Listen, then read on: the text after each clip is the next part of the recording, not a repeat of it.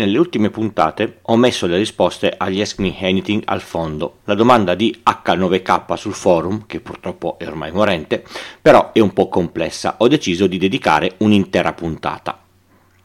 Io sono Francesco Tucci, mi occupo di tecnologia da prima del Millennium Bug, dell'euro e del grande blackout del duemilatré. Sono sopravvissuto e sono qui per raccontarvela, in puntate brevi e facili, alla portata di tutti, con questo podcast Pillole di Bit, da novembre del duemilaquindici.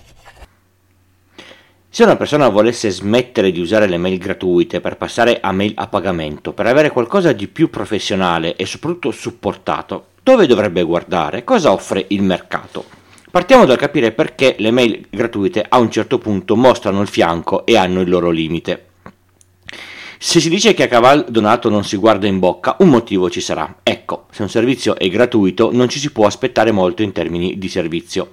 Assenza di pubblicità, supporto, vita nel tempo, spazio, servizi aggiuntivi. Insomma, ti prendi quel che c'è. Se invece vuoi qualcosa di professionale, inizi ad avere dei servizi che possono fare la differenza, come avere il tuo dominio, avere accesso ai log, non avere pubblicità, avere dei termini di servizio con dei tempi di intervento sui guasti e relative penali. Se si paga, si ha qualcosa in più, sempre. Partiamo dai, dai grandi, quelli che qualcuno odia perché fanno parte dei famosi e famigerati GAFAM. Io uso con soddisfazione un account del pacchetto Google Workspace, la Gmail professionale. Ho il pacchetto di livello avanzato che mi permette di avere due tera di spazio tra Mail e, e Google Drive.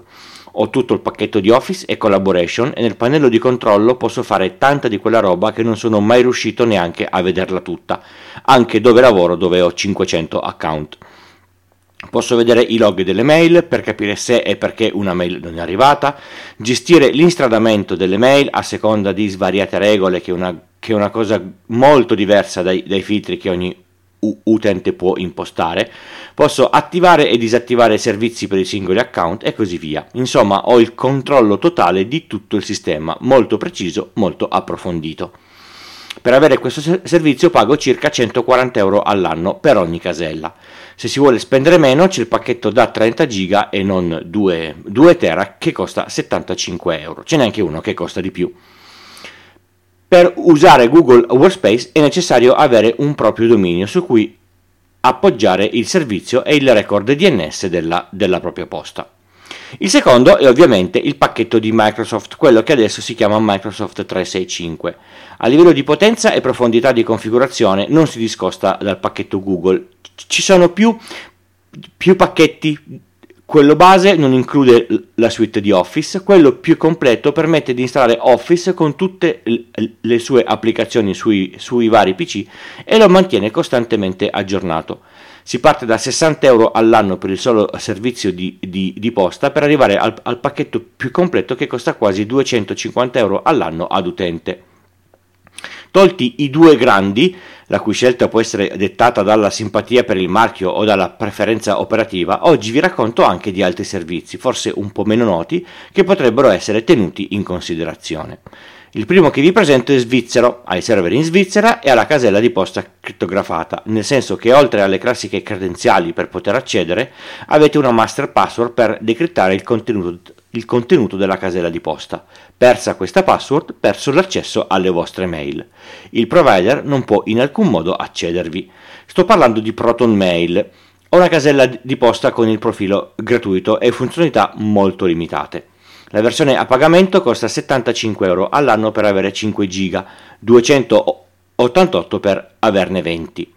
Questo provider è salito alla cronaca negli ultimi tempi perché è reo di aver collezionato i log di accesso di un suo cliente che tramite delle loro caselle ha fatto qualcosa che non doveva fare. Se la legge chiede di registrare i log, i provider registrano i log, anche se non hanno accesso al contenuto delle caselle di posta. Non c'è molto da fare. Avere i log o i metadati, come preferite chiamarli, dà molte informazioni. A volte sono più utili quelli del contenuto vero delle informazioni. Altro servizio di posta con i dati crittografati sui server è Tutanota, che funziona più o meno come ProtonMail. Il pacchetto a pagamento più basso costa dodici euro all'anno per una casella da un, da un giga di spazio, anche con il proprio dominio. Si possono poi aggiungere tutta una serie di optional interessanti che aumentano il costo del piano annuale. Il calcolo si fa facilmente con un semplice modulo a a fondo pagina del loro sito. La società è tedesca, quindi territorio assolutamente europeo. Da questo servizio in poi ho solo fatto ricerca e sentito persone che, che li usano o eventualmente lo hanno usato. Non ho provato queste caselle, se no avrei adesso decine di caselle di posta delle quali non saprei che farmene. Rimaniamo in Germania, per la precisione a, a Berlino, per il servizio Mailbox punto org, che assicura un servizio di posta sicuro, anche lui crittografato, con un, con un servizio di Office online tipo Google o OwnCloud. Si può provare il tutto per un mese gratis e poi il costo è a partire da dodici euro all'anno per una casella senza Office e due giga di spazio, oppure trentasei all'anno per un pacchetto un po' più completo con dieci giga di posta, cinque giga di storage cloud, il servizio di Office online, il dominio personalizzato e anche un servizio di videoconferenza. Visto che abbiamo parlato di mail crittografate e log di accesso, vorrei aprire una breve parentesi. Avere la posta crittografata sui server del fornitore fa sì che il fornitore non possa in, in alcun modo leggere la posta, come faceva un tempo Google per targetizzare meglio le pubblicità. Quando una mail viene inviata, però, a meno che l'invio della posta tra server sia completamente in S S L, questa, se non crittografata in P G P o altri sistemi, passa in chiaro per internet. Quando arriva sul server del destinatario, non potete sapere se questo sia crittografato come il vostro. Per questo motivo non potrete mai ritenere sicuro uno scambio di mail. Questa cosa deve essere molto chiara. Parentesi chiusa, torniamo a noi.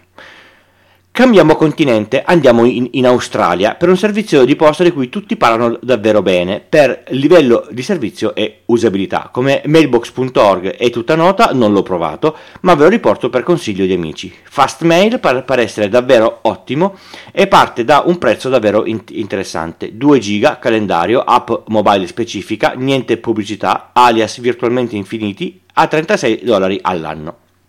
Se volete qualcosa in più, come il vostro dominio è trenta giga di spazio, il servizio costa sessanta dollari all'anno. L'ultimo servizio che vi presento oggi è italiano, si chiama Qboxmail e ha una serie di funzionalità interessanti come il backup automatico di serie, l'autenticazione a due fattori, l'integrazione con Zoom e le caselle di posta con spazio di base da otto giga. Il costo minimo è sedici euro più I V A all'anno per casella, ma con un minimo di cinque caselle per contratto. Potrebbe valere la pena di valutarlo se avete un piccolo ufficio. Tutti i servizi che vi ho indicato, dei quali troverete i link nelle note dell'episodio, hanno un periodo di, di, di test per capire come funziona e se fanno al caso vostro. Io continuo a, a usare Google, mi trovo molto bene, non lo cambio, n- ma non lo rivendo e non ci faccio dei soldi. Per voi e la vostra produttività dovete essere voi a scegliere la casella che vi vi è più congeniale per le vostre esigenze e il vostro flusso di lavoro. Quello che mi sento di consigliare, soprattutto per caselle di posta professionali, sono alcune dritte generiche. Non usate domini generici che riconducano a mail consumer di bassa qualità come Libero, Yahoo, Tin, Tiscali e così via.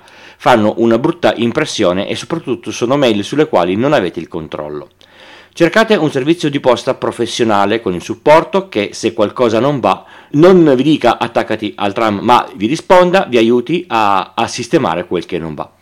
Va bene anche il server di posta di quella piccola azienda del vostro comune, ma devono essere bravi e devono sapervi dare una mano nel momento del bisogno. Fate in modo di avere sempre il backup delle vostre caselle di posta. Gli utenti possono cancellare cose che non dovrebbero, dovreste essere in grado di recuperarle. Cercate di non avere la posta solo sui computer e magari questi sono senza backup, perché si sa, un file P S T da dieci giga è difficile da salvare da qualche parte. Una cosa che davvero non mi sento di consigliare per la vostra mail professionale è tenere il server di posta elettronica in casa per una serie quasi infinita di difficoltà. I server di posta sono continuamente sotto attacco, dovete configurare la vostra rete e il vostro firewall per gestire tutta questa roba, dovete gestire backup, failover, test di recupero, disaster recovery. Tutto questo ha un costo molto alto in termini di tempo ed energie. Pensate che bello se dopo un update il server si scassa. I server di, di posta vanno mantenuti e aggiornati. Non server che vi ricordi la, la quantità di falle zero day che ci sono state per i server Exchange solo negli ultimi mesi. Quanti server sono stati compromessi al punto tale che sono stati da rifare da zero. Se il server di posta si rompe, dovete interrompere tutto quello che state facendo per sistemarlo il più in fretta possibile, perché i, i vostri utenti o anche voi senza posta sembra che non si possa stare, come se mancasse l'ossigeno. Avete abbastanza spazio disco? Quando finirà ci sarà tempo e budget di comprare dischi nuovi, montarli ed espandere lo storage assegnato al, al server? Basterà la finestra del, del, del backup eh, notturno? Poi, fra qualche anno, il server su cui è, è basato il sistema, o peggio, il sistema operativo stesso, andranno aggiornati per il rinnovo dell'hardware o, o, o perché il, il, il sistema o il server di posta non possono più essere eh, tenuti perché il produttore non li aggiorna più. Avete idea di cosa vuol dire migrare giga e giga di server di posta? Per questo e altri mille-millecinquecento motivi circa, se volete vivere felici, che siate un'azienda da tre utenti o una da mille, lasciate perdere il server di posta in casa e date il servizio fuori, sempre.